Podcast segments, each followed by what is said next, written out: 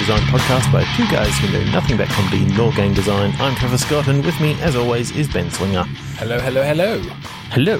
I think we'll uh, we'll jump right in this week. We might as well. Uh, Welcome to 2020. well, again. again, yeah. We've, this is this is the first episode we're recording in 2020. So we, we it's, we've had a few weeks off. We haven't recorded since before Christmas, and uh, so you know, hopefully, hopefully things aren't too rusty. But uh, Yeah, they are. because I forgot that we recorded an episode and released it yesterday. yes, we did. so shall we just uh, jump right in with some regular old click pitch? I think we should. Do you want to tell our listeners how ClickPitch works? So, Click Pitch is a game where we each have a random word generator in front of us. And on the count of three, two, one, click, we click refresh, get a new word. We put them together and make a game design of some sort. Uh, it could be a, you know, it's amazing epic narrative. It could be some cool new mechanics. It could be something completely derivative, but it'll be fun. And then we'll throw it away. Yep. So Yeah. let's do it. And then we'll come up with like some sort of ray tracing alternative for it. Yeah. And it'll probably be in Three, two, VR. one click. Oh, interesting. I just got blue, the color blue. Heart. Blue heart. Okay. I mean that that immediately brings me to mind of some sort of just like life mechanic, um, because obviously hearts play, you know, a very large part of, of video games, generally representing your health. Ooh, ooh, ooh. Okay, my my brain has just gone to like a pet simulator in which you're trying to get love from your owners. Okay, And so where does um, blue come in? Well, the reason why I sort of was going towards that was like I was thinking like a blue kelpie or something like that, like f- uh, from a dog point of Oh, I see the breed. Okay, okay. Yeah. Um, but I was also sort of thinking that maybe um, what happens is if is as you sort of don't have love from your owners, you know, kind of like um, you know how guys sometimes complain about blue balls. uh, this is blue heart. Blue heart. When your dog's just not getting enough love. Okay. All right. So what? So you play as the dog, and the goal is to just make your owner love. Or animal of your choice. Like if you want to play a fish, you can. If you want to play a, a budgerigar, then you can. Okay, so we're going to get a bit ambitious with it and just like, well, we have DLC of like more exotic animals and stuff. Yeah. Like So what? What are the what are the factors? tiger in it, tiger in a small flat. Yeah. What are the? uh All right. So I like. The, I kind of like this idea that you're you start in like an adoption center, like a pet adoption center, regardless of what type of animal you are, Oh yeah. and you don't know who you're going to get picked. by. Like you have zero control over what house and which owners you will end up with. Mhm. and it's some sort of procedural generation. Like maybe you can customize your animal.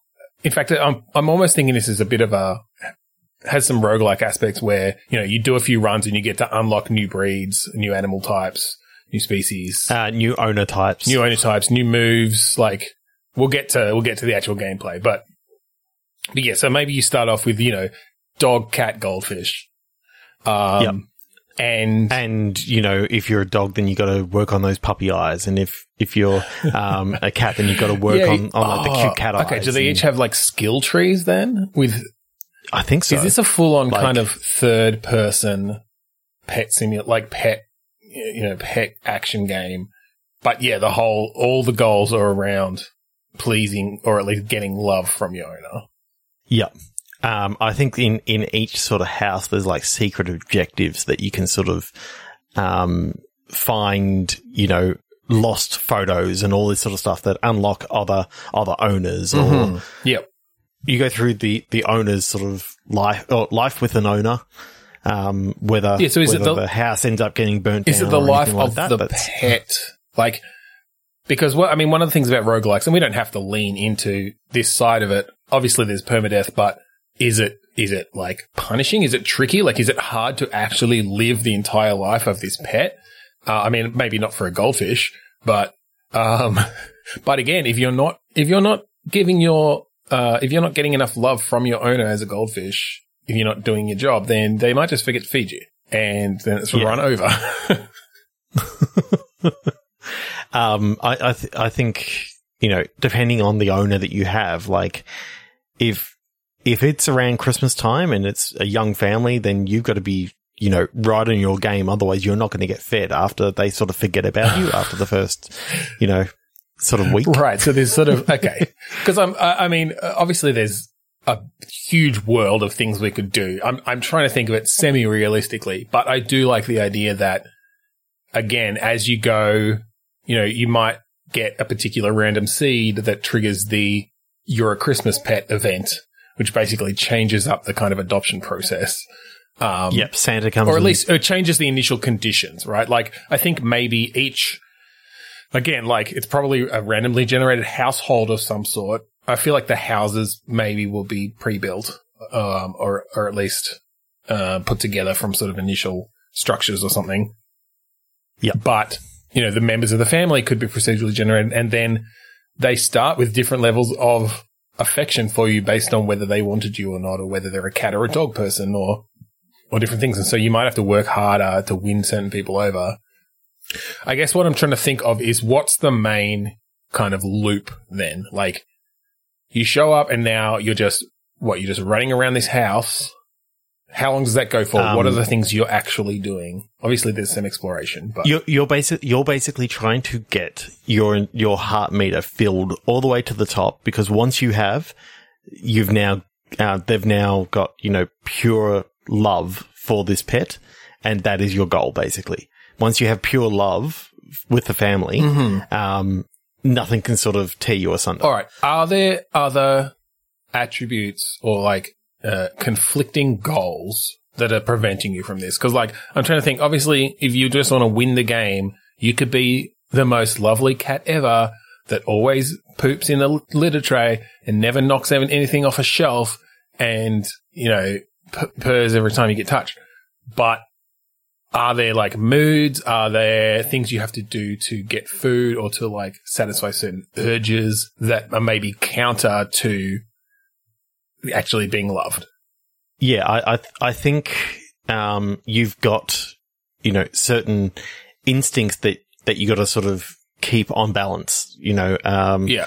your powers of always landing on your feet are, are they're from the very cat-like instincts that you have. So if you're not knocking stuff off off shelves, if you're not, you know, um, cleaning yourself and doing all the all the normal cat things, Okay. Uh, doing you then know other certain the hairball throw up stuff, like other certain abilities are lessened. Is that what you're saying? yeah. So you've got um, like you you've got a less of cat, meter. So You're like, how cat are you? it's like you can get you can be more cat by knocking something precious off the shelf. Um and you need to keep your cat meter up because that's what like keeps you from hazards and things. Uh like yeah, if you fall off something, maybe you might not land on your feet or you get hit, you know, I guess if you can go outside, you might like not be able to move as fast or jump as high, or that sort of thing. I mean, I do kind of want to have like secret, um, secret things that you can find within the house. So say you, you find a, um, you find a piece of buttered toast. you can stick it on the back of the cat and, and like continually, um, you know, jump you off and, the and you get that perpetual, you get the motion perpetual motion machine But- ending. But what what actually happens is you you um you know sort of time warp into into another into another future, and it's sort of like that's one of the endings that you can you can unlock. yeah, I like the idea of, of particular situations that you can unlock a specific ending. That's that's fun. Lots of little Easter eggy sort of Um, additional It, it's like kind that. of really scary when you unlock the Cujo ending. Um, like your the dog you're playing just like loses control and traps your family in a car. gets rabies and traps traps the family in the car. Yeah. Okay, sounds good. Um, no, I, I like I like this a lot. I feel like there's a lot of cool stuff here, and it's a very non-traditional roguelike, but has I, I feel like you could really adapt the roguelike setting to it. Um, and then yeah, I think you can unlock Definitely. different moves and stuff per per species. Um, so you know, cats can can have a kind of randomly jump and run at something that nobody else can see move, and that endears them to the you know the, the family unless they knock something off a shelf. Um, and the dog can have the chase the tail move or the roll on your back move. And, and I think maybe you learn, you not only, so I think it's sort of an XP building game in certain senses. Like you're, you're unlocking your skill tree as you go. And then each run you might like unlock more options for your skill tree in future runs, uh, Mhm. for, or for your skills list, basically.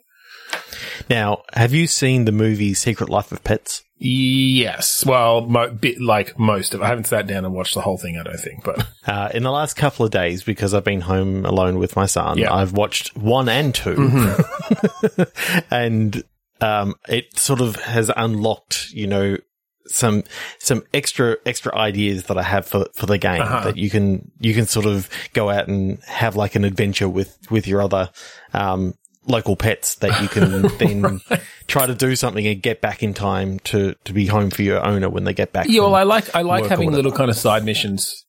Um, because obviously it could get a bit tedious to just, oh, you're a pet wandering around a house trying to make your owner love you. Um, I think you need, you need goals, um, here and there. And look, it could, I'm almost, I'm almost picturing a goose game sort of thing where you've just got these sort of relatively mundane things. Um, but it's not necessarily about annoying everyone. no, Uh, it's about loving everyone. Yeah, well, it's about being loved, but also about, yeah, like you may need to, I think to tick some of these things off, you know, you have to have your cat or your dog level up. And sometimes that involves doing things that might make your love level go down because. I mean, I'm just picturing that, you know, you get a brand new ball at the start of this one week. Um, at the end of this week, like you've lost the ball and you're in danger of losing love points. Mm. So you've got to sn- sneak out of the house, down the road to the pet store, steal this ball and get back, making sure that it's exactly the same. and you've lost it because you buried it in the yard somewhere and you can't remember where. yeah, you can't remember where it is. So the, uh, the another option to get that back is just to dig up the entire yard, and you'll get a little bit of love back for not having lost the ball, but you'll lose a lot because you just dug up the whole garden. but your dog meter is at an all time high. But it's because your dog meter got so low that you Yeah, couldn't actually lost smell where you where you Yeah, lost the ball. Okay, three to one click. one click. Hello, Isolation. hello, isolation, my old friend. Okay, for some reason, I just saw this whole thing Yep. as almost like an echo sort of thing. Oh. You know, everyone whenever they whenever they yell into a canyon or wherever they say hello, hello, hello, and you hear it echoing Yeah. off. And that's what sort of brings up this whole feeling of isolation as well. The fact that, you know, kind of like an Alan Wake sort of thing Yeah. that you're, you're a novelist or something like that, you know, going to the seclu- secluded location Mm-hmm. to, um, get away from society. Um, and it's just sort of like, It's like a horror thriller, sort of. I don't know whether it's a horror Or just thriller, like but a- it's more an, an investigation of of like his mind palace almost.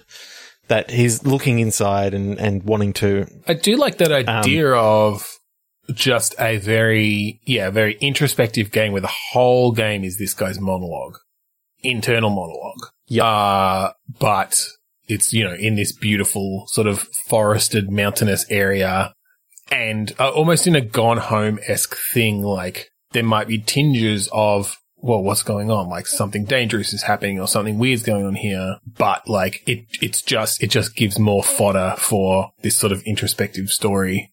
Yep. And and just the idea of as he's as he's walking outside and looking around, you see sort of fading into view is is like a conversation that his characters in his novel are, are having sort of in front of him. So he's um he's sort of living through and making some choices as to how he's going to write his um write his well, and I story. like, the idea that that changes over time in that like he's come up here because he's got writer's block. Yeah. And he's at a certain point in his novel and doesn't know how to finish it. And yeah, as he's walking around, he's seeing these scenes play out and, and you as the player, like that's how you get the sense of what this book is about and who the characters are in the book. But Mhm. based on the experiences he has each day, like the narrative changes his, cause his ideas are changing about how it could end. yeah. That's cool. Yeah, I'm I'm I'm sort of seeing it almost as if the the sort of things that are occurring are almost if you could say Disney like you know, that you're having, uh, sort of conversations with like animals and, and that sort of stuff around that are sort of coming to life and you start, you know, because he's been alone for so long. Okay. You know, Do they talk back to you? sort of, I'm thinking so, yeah. but it's it's sort of acknowledged that it's sort of all in his head. Yeah. Maybe not at the start. Like after a while, you know, he's he's going out for a walk and he's he finds an injured fox Well, and, yeah, and sort of helps fix its leg and and you know sort of get it all feeling better and he starts having conversations with it and after like 2 days it, talks back. back. Well, I like the idea of doing it though in a very magical realism kind of way. Like we're not implying that he's going crazy necessarily, right? Like he's not literally going insane. He's just creative and working things through in his head. And part of the way he's doing that is by, yeah, having these dialogues with, with animals and stuff. And so, yeah, I like that the first couple days, it's just his internal monologue and you, and you hear that happening and you, you, you still meet, you see, you start seeing these scenes play out, but they're fairly ghostly, right? They're fairly transparent. And, uh, and I think as you go further on, yeah, like things, more of this magical realism starts happening and these scenes. and starts seeping in and yeah, these you know, scenes start not, getting more not so solid. ghostly anymore they become more solid Mhm. yeah as as they're firming up in his Well, that's it. It's a really a metaphor for him, him really writing this story. That's cool. I like that a lot. yeah Uh, and then yeah, I think it's just a, obviously a very straightforward narrative, but the gameplay comes from just, you know, it, it, it's a walking sim in, in sense, in, in, not in, not in any derogatory way, of course. Um, it's Mhm. just you are experiencing the game through this and yeah, you get to obviously choose where to walk around and where to do things, but I think you'd be fairly heavily, um, guided. oh definitely. Definitely. I, I think this area that he's in is sort of blocked off a little bit in in the fact that it doesn't have physical borders but it's just sort of got like when he goes to go too far out he goes no I shouldn't I shouldn't go there sort of thing. But you've got en- enough room that you can sort of move. You can go down to the canyon. You can go down to like a little stream. Um down a way Yeah, well, I think got, maybe like, there's- foresty I think area maybe there's- walk through It could be that there's specific places in this little, yeah, in this little area that you've got to explore that the different scenes play out every day. And so you're to, you basically need to visit them all Yep. and have some experience or have some thought that, that then alters those scenes uh, and you sort of see how, how the narrative changes. And you could even have some branching stuff, uh, where you get to sort of, depending on some choices you make, the narrative does branch or, or even just scenes play out slightly differently. The relationships between the characters in his story change up. I mean, there could actually be like a point after you've been there for, for quite a while that you come across someone who's, who's sort of looking for shelter. Basically, they've been hiking for, for a few days. They got a bit lost Mm-hmm. and so you don't know at this stage whether this is actually part of the story. Like the characters kind of looks very similar to someone that you've already sort of seen in your ghostly things. Yeah. whether it's Maybe. I think that would have to happen near the end Oh yeah, because I feel like Thinking near the end. I, I I really do like it sticking, like being very introspective in his head. But yeah, you could maybe play around with that and, and maybe he's then unsure whether, whether it's real or one of the characters in his story. yeah. Although again, I don't want to go too far down like any sort of actual mental illness. Oh no, no. This is overactive imagination, basically. Yeah. Yeah. Exactly. That's really cool. And I feel like it's actually something, um, like that's very much the sort of game that Fullbright, who did Gone Home and Tacoma, would really pull off well because it's, it's very Oh, much yeah. just that like some really good voice acting. Atmospheric.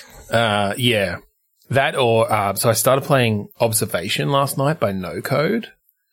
Uh, oh, you finally got your got your thing sorted out, did you? Yeah. Um, but that's very that they're very much down that. So they did that other um that Stranger Things inspired kind of. Uh, I can never remember what it's called. Um, yeah, I've got I've got Observer here. I should actually check it out. yeah, it's very good. Um, eh, they're very good at doing very atmospheric style things. Um, Stories Untold was the other one, and that actually because that actually came from a a game jam game where it was just this text adventure, but it's the text adventure is played on a you know 3D modeled um, CRT screen in the world. It's all done in Unreal Engine, and like stuff around the background like changes as things happen. It's this like horror story. Um, That's cool. And then they they did another three more and released it as Stories Untold. But uh, and then Observation is um, is you you play an AI on a on a space station that's like got weird shit going on, but very atmospheric, very cool. But they definitely pull off a game like this very well because it's very much just that kind of real good atmospheric uh, voice acting, animation, and storytelling. Yeah, Mhm. love it. The, the more that we're talking now, the more I realize that we really need to like catch up as well about some other stuff that is going on. You and I, yeah. yeah, not on like offline. in, like, two weeks. We haven't talked to each other in like three weeks. Yeah. Okay, three, two, one, Yeah. click. Attitude. announcement. Announcement with attitude. So for announcement, I went, uh, uh, uh, when my mind went in a few different ways. Some sort of like school announcement over the Mhm. over the PA. Um, attitude brought in like some sort of like X Games thing, like a commentator for skateboard competition or something. Uh, and then those were the only two. Yeah. I don't know if there's a game in any of those, uh, or, or where the kind of gameplay would come in from an from an announcement point of view. Yeah. Um, we've done a few ga- a few games in schools. Um, we haven't like done a game based at based like a sporting event or anything like that. Yeah, yeah, okay. I mean, I'm I'm not really one for for many sporting games. Like, I don't find a lot of sporting games like that interesting. No, no, that's true. And right, I'm so trying to there are a couple ways. Okay, there are a couple ways we could do this. One, we could not challenge ourselves at all because my mind was going towards a point and click adventure set at like the X Games, but that's just the backdrop. Like the rest is sort of a narrative around a character there or whatever. Yep, exactly where I was going. Two is we could actually challenge ourselves and try to come up with some sort of interesting concepts around a sport game, whether it is like an X Games kind of thing, and, and but maybe put a bit of a spin on it, like a bit of a uh, like what's the what are those like four and four NBA games or like some of the ones where they do it a bit, they mix it up a bit and they bring in some like special moves or like an NBA Jam even or something, right? Yeah, Where it's not I'm- just- it's not I'm just- leading towards the point and click. Well, because I'm just thinking, like, you, you wouldn't go. Let, all right, let's let's give ourselves two minutes to talk about what we could maybe do with an actual semi-sports game, as in where the gameplay is the sport itself. And then if we're not going anywhere, we'll we'll go back to the the point and click and come up with a cool narrative. Okay, what is actually at X Games that hasn't already been done by Steep or um or by Tony Hawk or by Matt Hoffman's Pro BMX or like any of the other multitude of extreme I mean, yes, sports? that's true, but um, I guess what I'm saying is, and I mean, I know that Tony Hawk games and stuff were were in no way, um, like realistic skateboarding games. Uh, no, but Skate was. skate was a bit more, yes. All right, so they have like Moto X, which I guess is like bikes, right? Like motorbikes. Yep. Skateboarding, BMX freestyle, surf stuff, maybe. And then they have winter stuff, which is like skiing, snowboarding. But I, I that's less interesting to me. Um, they used to have aggressive inline skating, but I guess that's not cool anymore. But it's not aggressive anymore. It's I don't know. Could this be a opposite of aggressive. skateboarding combat game? Could this be could this be a couch competitive skateboarding game where four people Okay. are on a on a like board on a skate uh, park in a skate park competitively skating? Competitively skating but not attacking each other. No, I think they're attacking each other. Okay, so it's like a it's like a couch over the top, um, sort of or top down at least. Yeah. Uh, skateboarding game, uh, where basically you're doing tricks, you're doing grinds, you're doing all that sort of stuff. Yeah. But you're also picking up like power ups and weapons and like leaving flames behind you that people can't run. I'm thinking a lot of the weapons are sort of board based in in the fact that you know you can have a blade come out of the out of the board. Yeah, I think a lot of it is maybe like leaving stuff behind you. So you've got a bit of a like Tron or like light bikes or snakes sort of thing going on where you're trying to like cut people off and, and like drop some oil that they slide Mhm. on or drop some, yeah, like fucking napalm. I, I do kind of like the idea that if you come off your board, you sort of get a timeout for, for, you know, one and a half seconds or something like that. Sort of like it's uh you have to stay on your board. So your whole thing is keeping your speed up so that you're Yep. not just staying still. Because if you take your foot off the board to, you know, kick off the ground, I think it's sort of like if the floor is lava. Oh, you like idea. take a penalty for having to push yourself, basically. Yeah. Basically, um, it damages you. Mm-hmm. Um, and if you do it like two, three times in a row, then you're, Well, that could even be a, a um, timeout for that. Could be like a, a particular game mode or something as well. You could have different modes. Um, but I do like the idea that you have to.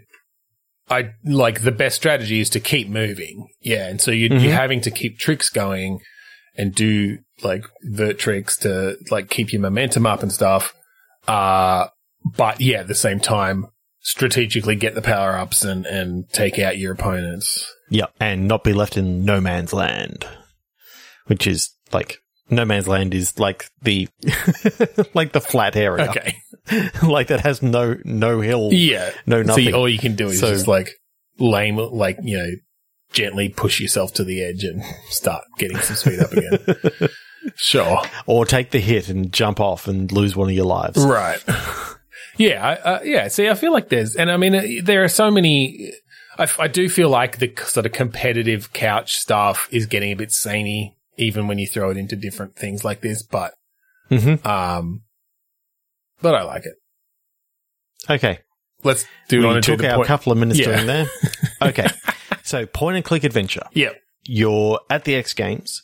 And I'm thinking, let's take it back to like the the 90s. Yeah, or like the you know, peak. The, the peak Tony Hawk time. You're not actually a skateboarder. You're you're like one of the one of the helpers on the skateboarding side of things. Okay. And you find out this morning that uh, Tony Hawk has come down with an illness, Okay. and you suspect that someone has actually like poisoned his meal. So it's now All right. somewhat an investiga- investigatory d- game. You're not killing anyone, but you're you're like trying to figure out who's who's trying to um who's trying to take out the competition.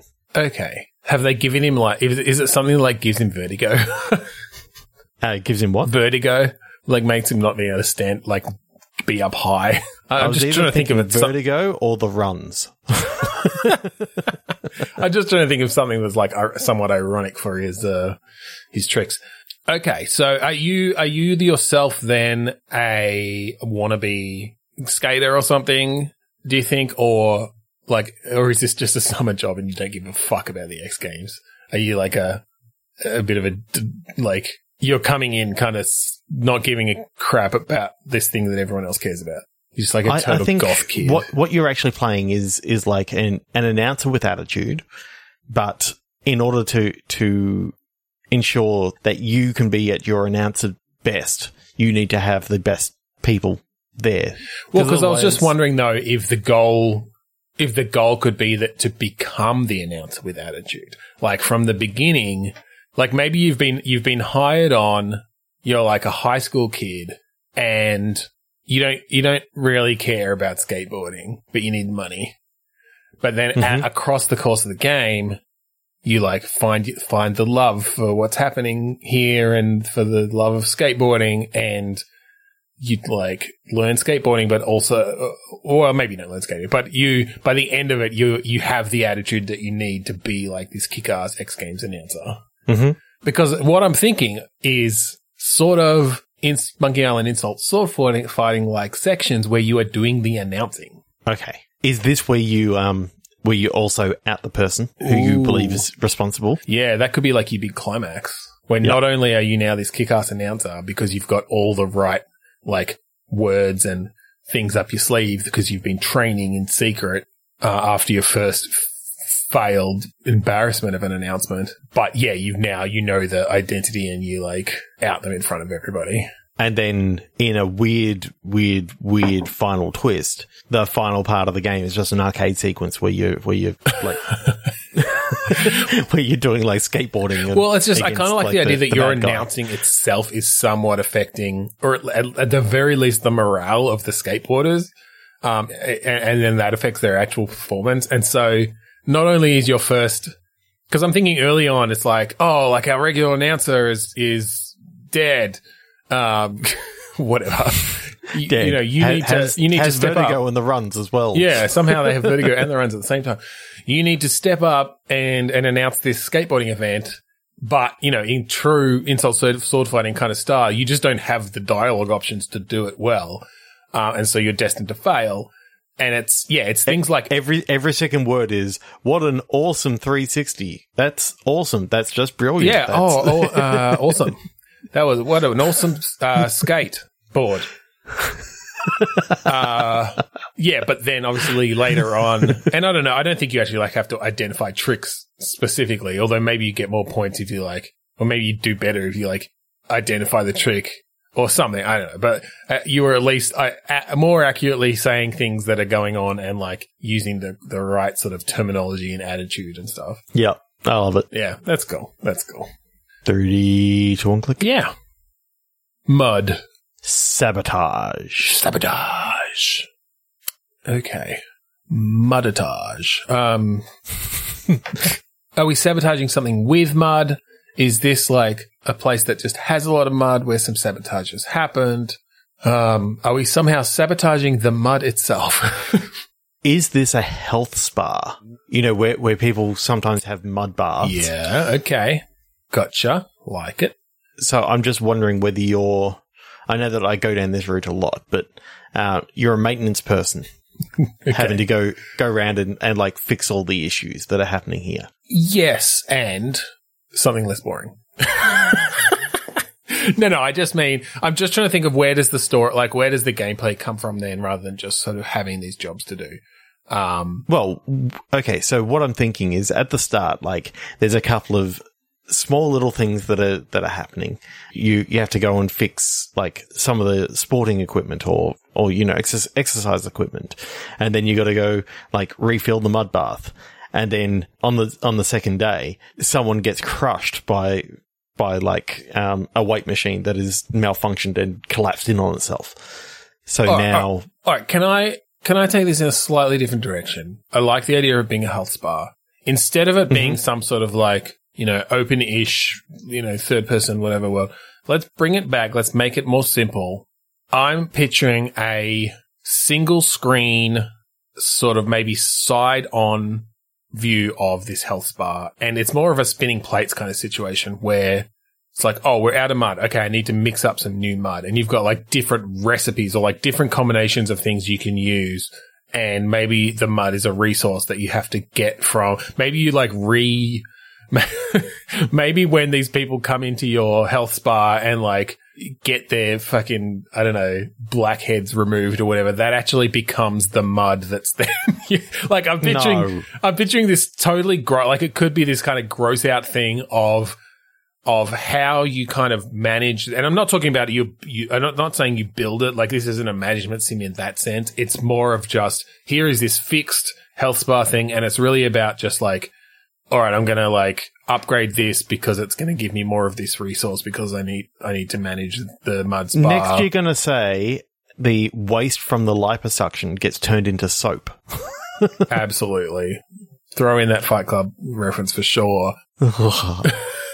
Yeah, no, I'm, I look, and I'm, I'm okay. I, to be to be open, I'm basing this somewhat off the game that I've been playing a little bit recently called Despot, Despotism 3000, which is where you play this like alien who's got humans captured in this base, and you have to breed them and and have and just put them into your to work in your different machines to like generate electricity. Mhm. But yeah, it's it's more of you've just got these kind of different stations and you have to manage their sort of incoming and outgoing resources in different ways as people come in and out of your um, health spa. Okay, and where does sabotage come in?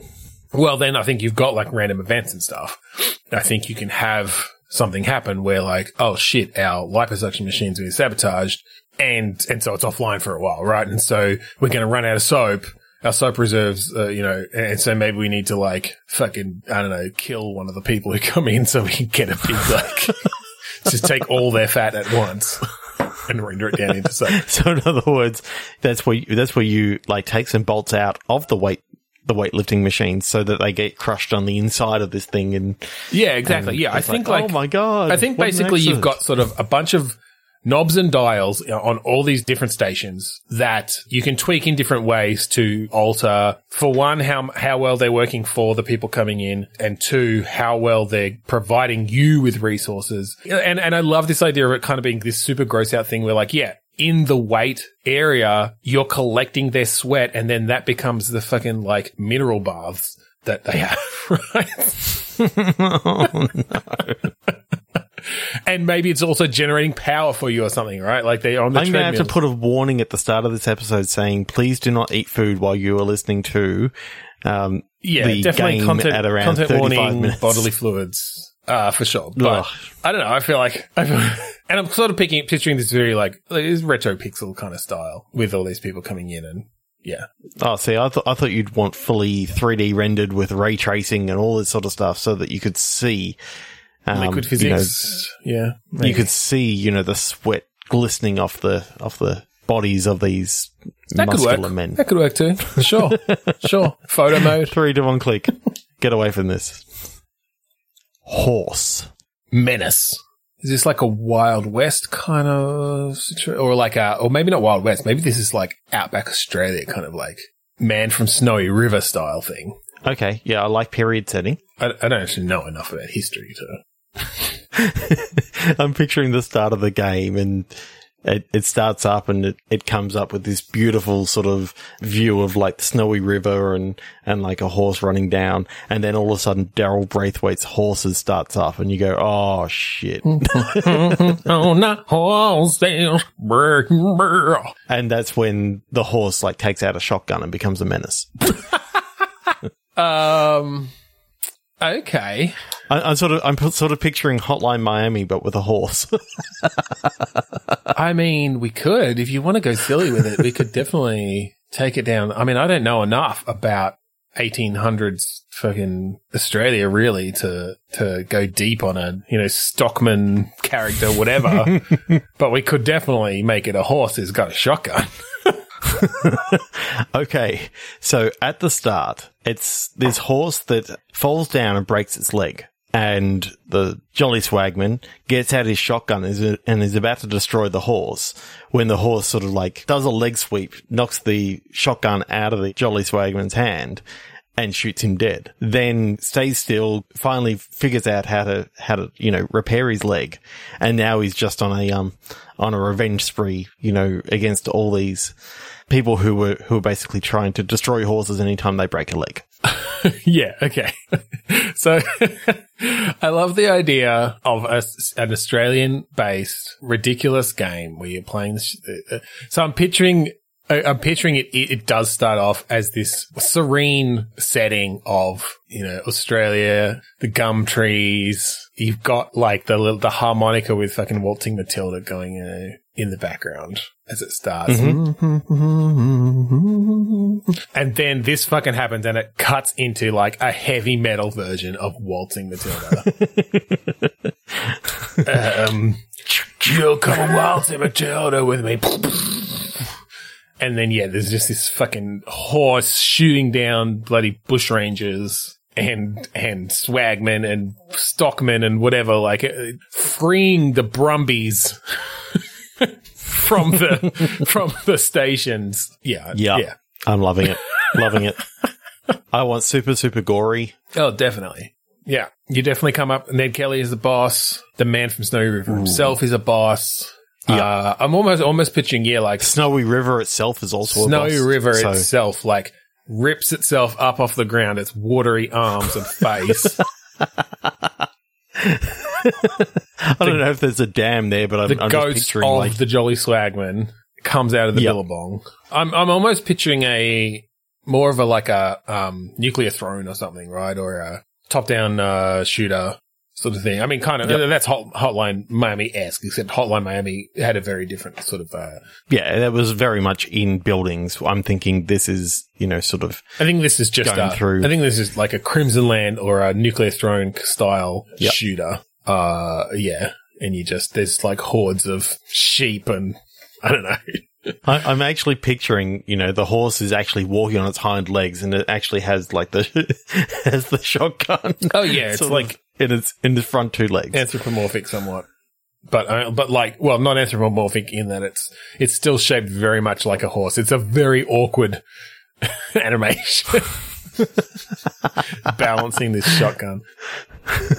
what I'm picturing is, for the most part, like it's just holding it in its mouth, but when you need to shoot, it sort of rears up on its hind legs, and you know the tail sort of comes out and pulls the trigger. Maybe.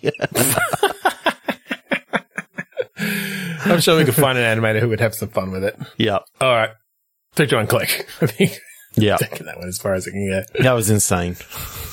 Mole. Date. Okay, sorry, my mind just went in a few different directions. Um, you could be on a date with someone who has a really big mole. Although I don't want to do any sort of body shaming, so No, maybe we'll stay away from that. My uh, my initial thought actually was that you're some sort of mole in the organization of like some sort of organization. Yep. But some, but it's like like the, the game itself is on it. You're on a date with someone, maybe someone, maybe your boss or something. Okay. So you're a mole in the organization of Tinder. Um, okay. You, you're work you you're working for a small startup, and you're trying to trying to work out how they actually came up with their um their algorithm. They're like their match. matching algorithm Yeah. because your algorithm just doesn't seem to be matching people up anywhere near as good as what Tinder does. And well, whe- whether it's actually Tinder or whether it's I like you know, I like some- the idea that you your algorithm keeps matching people that they fall in love with, but people just want to get laid. yeah They're complaining. It's like I met the love of my life on this. I wanted to sleep with you know thirty guys uh, before I settled down, but now I can't. One star. I met the love of my life, but I'm already married. yes, it's like a fucking Rick and Morty episode that matches them with their soulmates. Um, Jesus Christ, that was funny. No, but uh, yeah, I think, and I think that can just be a little throwaway thing. But I think, yeah, you're, you work for a company, it's a dating startup, and you, your algorithm is too good at finding people that people that they'll fall in love with, and not good enough at finding people that they'll have casual sex with. Uh, Yeah. and so, so you're not making any money. Because people only use it the once. exactly, then- exactly. They're not going to pay for your premium matches and stuff when the first one is ends up being their fucking soulmate. I think we've actually just honed into what makes Tinder so successful is the fact that That they've, doesn't they've just work. it doesn't actually work. Like they've got it to the point where where they've removed all the true love equations out of it and got it into just the casual sex area. Wow, I, th- I think I think we've got to actually be watching our backs because I think we've just unearthed something. oh, I think Tinder is going to be sending its fucking goons against us. And I'm telling you what, they're going to swipe left. I don't know which one's the good way.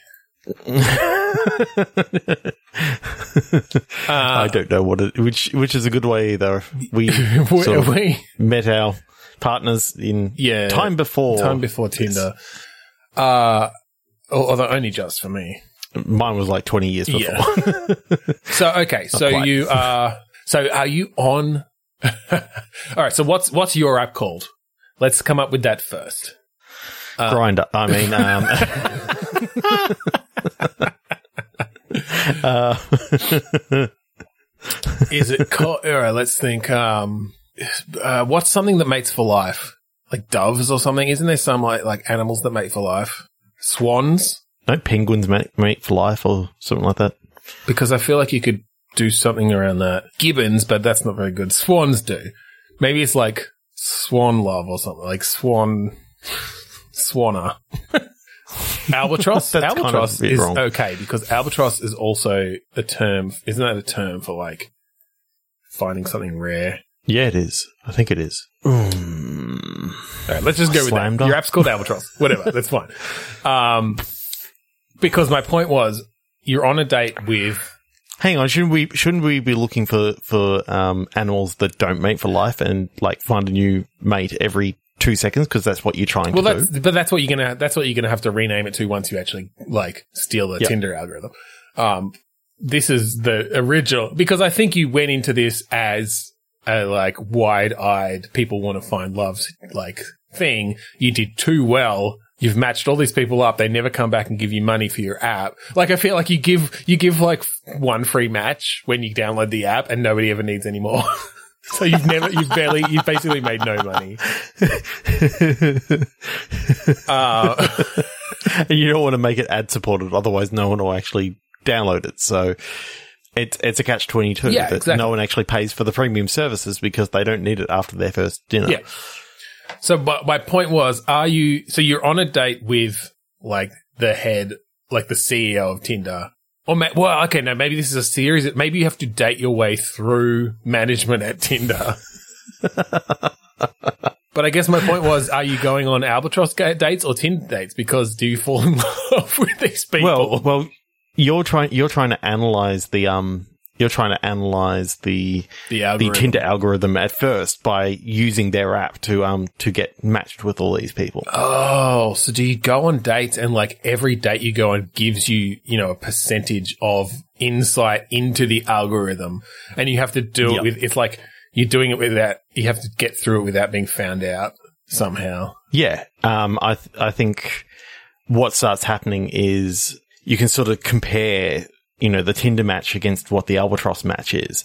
And the Albatross match, you know, sort of shows up as, as, you know, a 1% compatibility compared to, um, compared to the 99% compatibility of these, of this other person that, um, you sort of realize that it's almost the exact opposite of what Albatross is. Oh, okay. So maybe saying. you've got like the different factors that it's matched on, uh, different compatibilities in different personality areas. And Yeah. I mean, with that, we, we can basically, uh, the actual insight that you get can be pretty much technobabble. I think the point is that you are going on a series of dates to compare the algorithms, Mhm. um, and, and, and reverse engineer their algorithm for your own app. So then what's the gameplay and, and, and is the, is it sort of just a narrative thing as you go on these like, I don't know, six dates or something? You find something out about yourself or, Yeah, but every, every single date that you sort of go on, like the first one sort of is okay and sort of ends in, in like a very basic hot coffee situation. okay. Yeah. But the, but the next ones, it kind of goes a bit weird. Kind of like, have you ever seen the movie Deuce Bigalow, Male Gigolo? I was not expecting you to go there. okay, yes. I'm kind of How scared. everything was kind of twisted on its side that it was kind of a bit awkward in the way Yeah. that things were actually but he ended up in- like liking all the these people, right? Like they basically Yes. became, he became friends with them all. Yeah. I kind of like the idea that, you know, you're, you're getting these weird sort of matches that Just these out there really people who are not. extremely out there. And, and it seems to be weird that you're getting matched up with all these people. And it turns out that like the people from Tinder who are just evil incarnate, um, have, have been modifying the matches because of, Right, they know they've known what you're are. up to the whole time. Yeah. Okay, You and these other matches, you know, you start going after the Tinder people. and I'm do you thinking. get back at them by showing them who their albatross match is? And they're like, they're like, no, I fell in love. like that's the worst thing for them that you could do for them. Because then now they can't just go and have casual sex with anyone else because they'd feel like they were cheating on the, their soulmate. No, I, th- I think what actually happens at the end is you kind of turn you turn the albatross figures upside down, but you you make your way into Tinder and you actually make their algorithm better for finding love.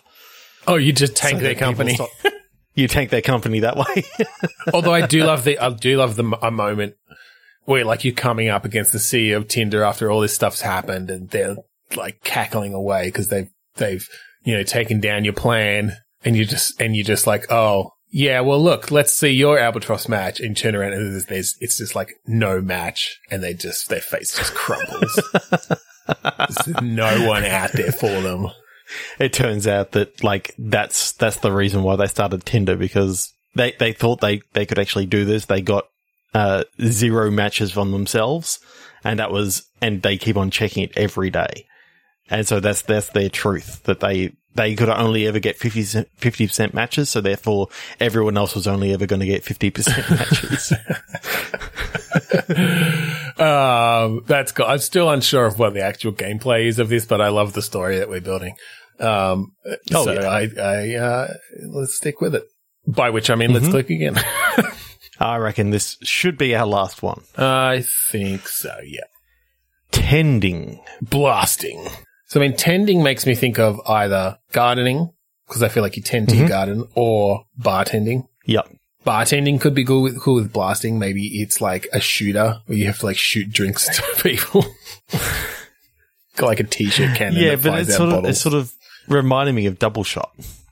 yeah, that's true. Um, or the, or just like so tapper, but it's a shooter instead of a.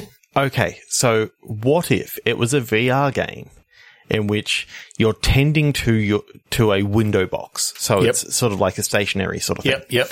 We Uh, like we tend to like those. Tend to, huh? Tend, yeah. Um, so I'm thinking that you've got to, you know, aerate the soil a little bit. You can plant your th- things in in the um, window box, but at the same time, you've got like insects and stuff that are that are coming to attack your plants. So you've got to be shooting them off with with like individual.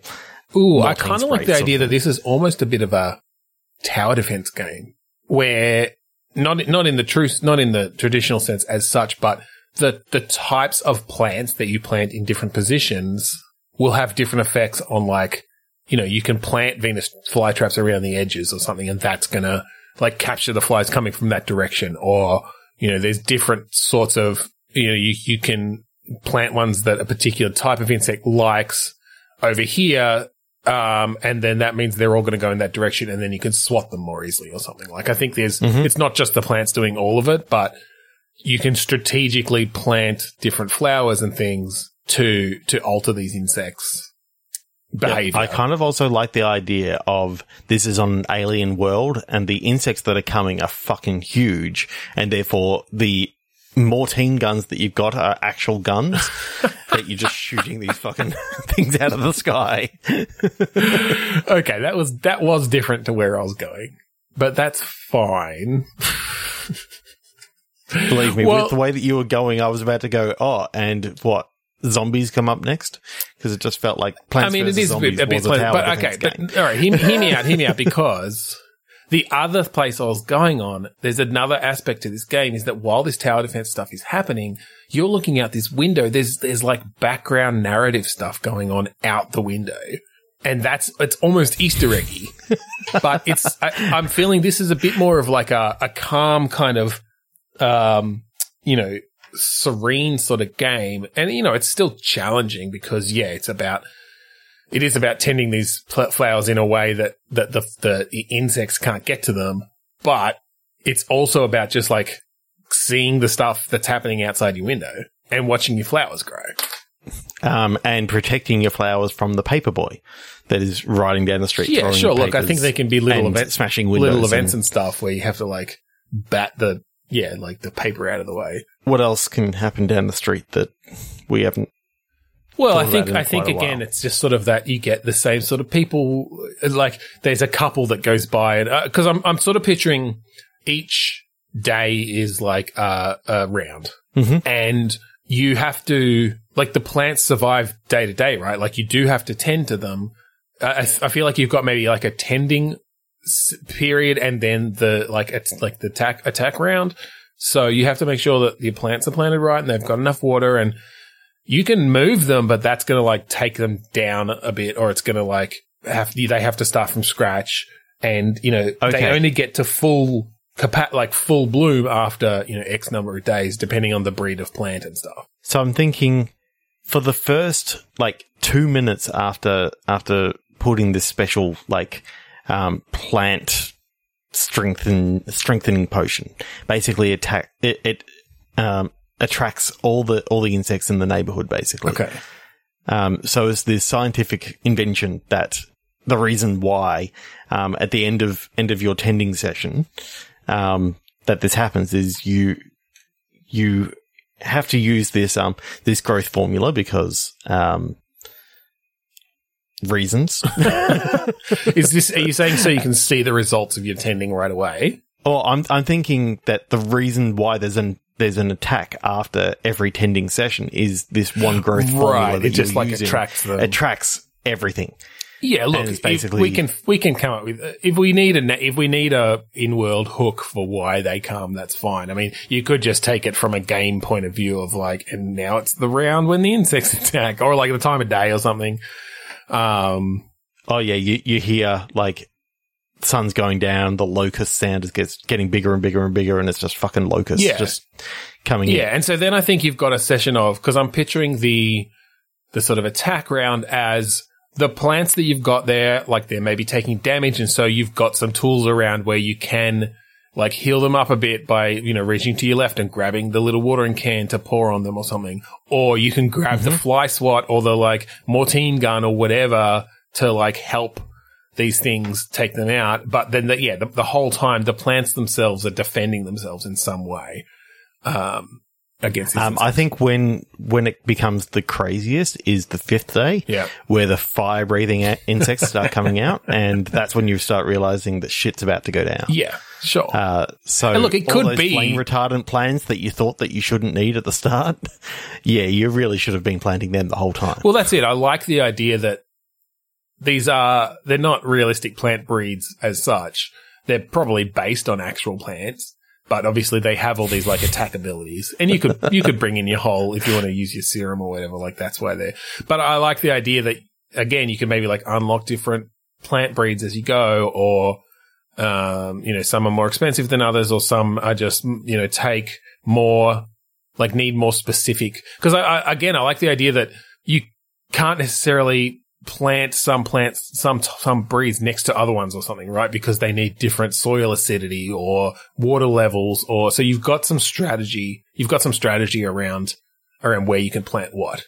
Um, I kind of like the idea of having uh, within the game like special achievements. Like if you give all the growth serum that you've got only to Venus to a Venus flytrap, you can unlock the Audrey two um, achievement in that you've made like this huge sentient. Um, Sentient Venus flytrap style. Yeah. sure.